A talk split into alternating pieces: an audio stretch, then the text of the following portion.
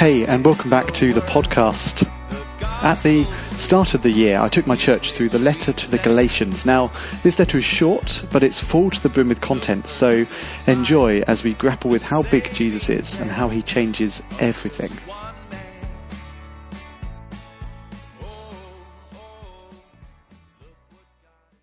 On August the 24th, 2003, something astronomical happened in our galaxy. Some of you weren't alive at that point, but quite a lot of us were. Something astronomical. Any ideas? August the 24th, 2003. Lethea was one that day. One that day, there you go. Astronomical. 2013. Well, we lost a planet. The planet Pluto was demoted. No longer was Pluto to be referred to as a planet, its identity had changed overnight. Text books need reprinting, children's mobiles needed updating, and pub quizzes gained a new fact. The woman who'd discovered the X planet, a lady called Patricia Tombaugh, had to t- stop telling people that she discovered a planet. You see, her identity had changed overnight too. No longer was she a planet discoverer, now she was just a regular stargazer, a lady with a telescope. And for the Galatians, their lives have been changed by hearing and believing the gospel. Remember, we've been saying the gospel as we've gone through Galatians. And what might have seemed small on paper has had massive implications. As Paul will say to them, you are no longer slaves, you're free. You see, their, their identity had been changed overnight. And Paul's warning to them in this letter is you're no longer slaves, so don't go back. We see that out in verses 8 to 20. Now, do you remember your life before you came to Christ? Some people remember it really clearly, others not at all. But Paul points back in our passage this evening to the Galatians' previous lives, before they knew God, in verse 8. They were slaves. They were slaves to those who were not gods. But now they know God, or rather, as Paul says, they are known by God. That captures conversion, doesn't it? Once we were enslaved to false gods, once we were running after all sorts of idols and false gods, but then God set us free. God brought us into relationship with Himself. We know God, and God knows us. Does that make your heart delight?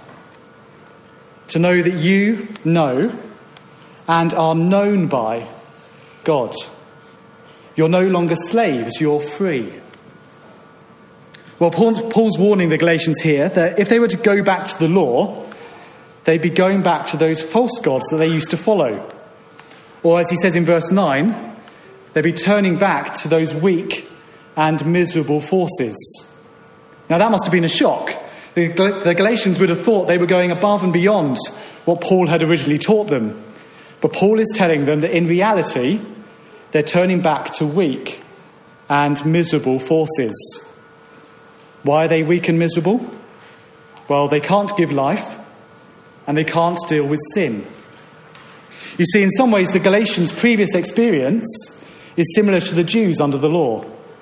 Neither could give them life and neither could deal with their sin. Treating days, months, seasons, and years as special can't do anything more for you when you know God already. Not eating certain foods won't get you any higher up the ladder. God knows you already. You have a relationship with the maker of the universe. What more could you want? It does raise a question for us, though. Are we as worried as Paul when we see other Christians around us doing what they're trying to do here? When we see them trying to get closer to God than they already are in Christ? When tradition or mysticism starts to sneak in, when legalism and rules start to appear to try and have a better standing before God than what Christ won for them? Well, Paul says it's serious, so we ought to too. But why does Paul care so much for this small church in modern day Turkey? Well, he tells us in chapter 4 that they're his friends. He tells us that they're his family.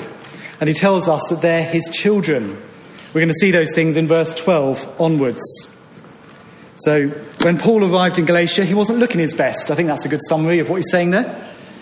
In fact, in verse 14, he says that he was ill. And that was a trial to the Galatians. You see, he didn't come into their land all strong and impressive, but that didn't stop them from taking him in. That didn't stop the Galatians from caring for him. Actually, they treated him as if he was an angel of God. Do you see that? Or even Christ himself. They would sacrifice anything for him, they'd tear out their eyes for him. Could we honestly say we'd do that for a fellow believer? But if looking unimpressive didn't cause the Galatians offence, well, the worry now is that telling them the truth might. Paul may have gone from being a friend to being an enemy. It's important to know that teaching truth may not always win you friends. It might not always be welcomed.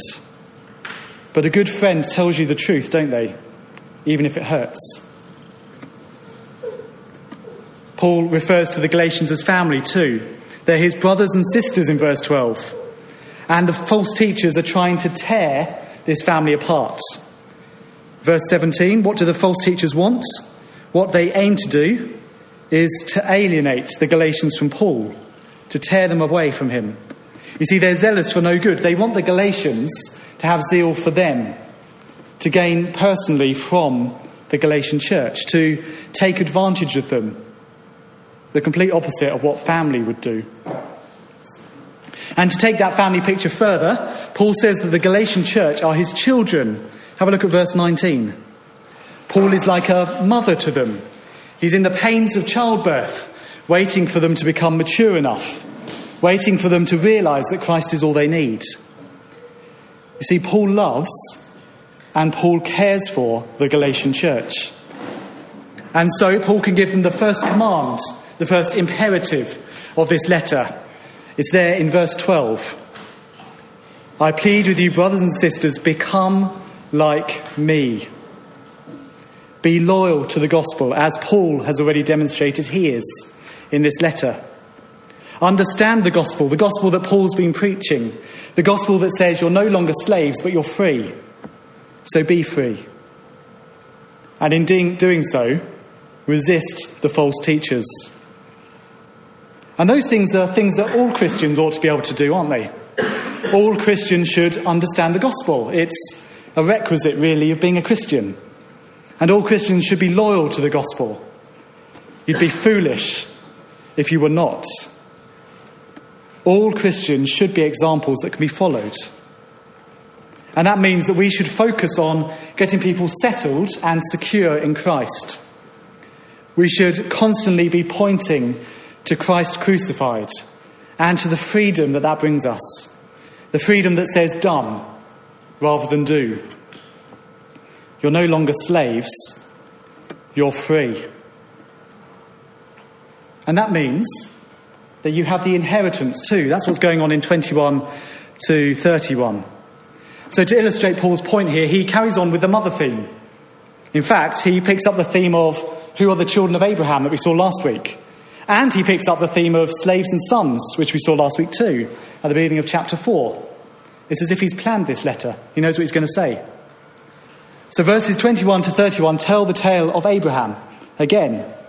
So to fill us in, what we saw on Wednesday at growth groups was that God promised descendants to Abraham and Sarah as numerous as the stars in the sky.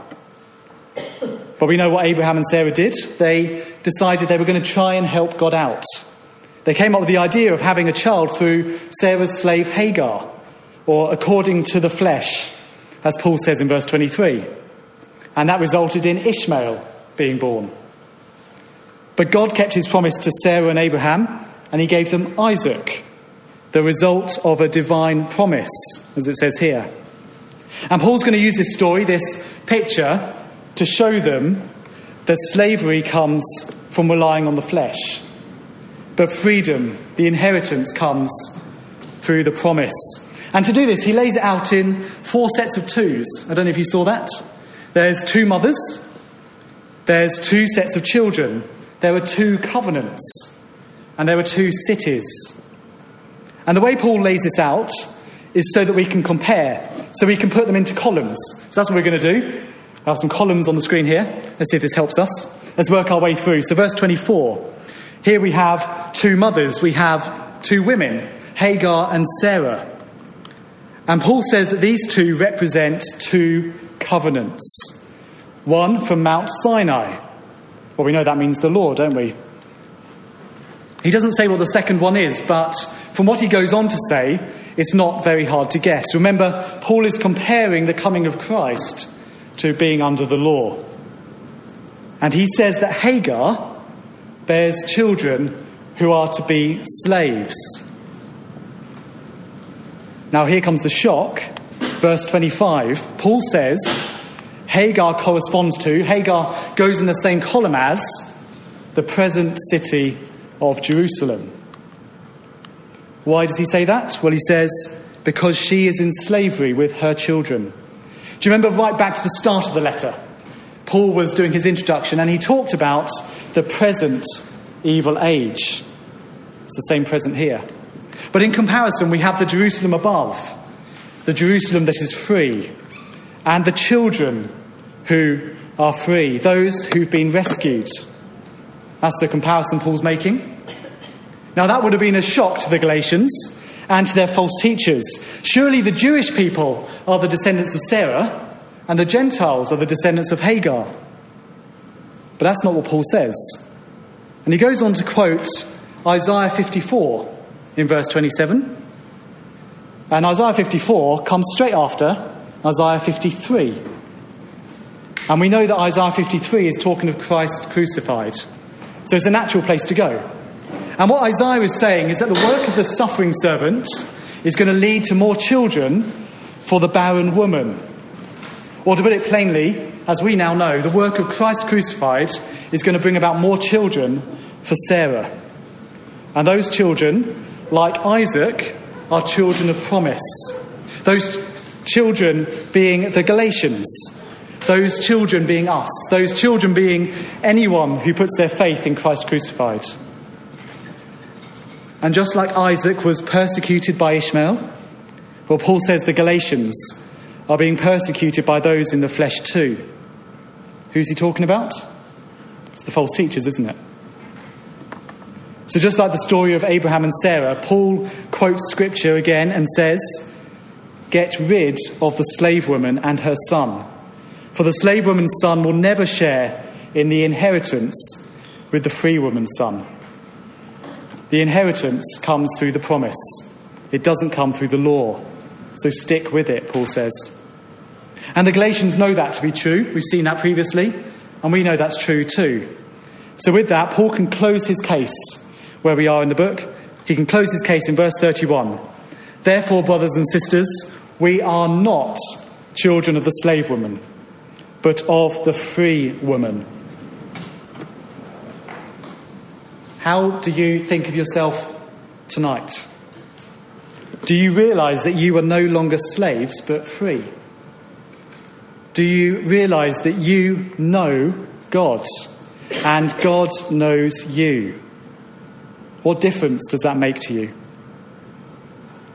Well, I hope it makes more difference to your life than Pluto's demotion from being a planet, because you see, it's more astronomically bigger than that. After all, you don't just know something about the universe now, instead, you know and are known by the King of the universe.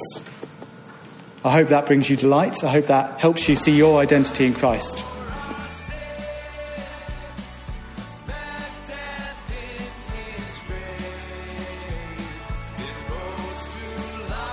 Well, there's some things to chew on.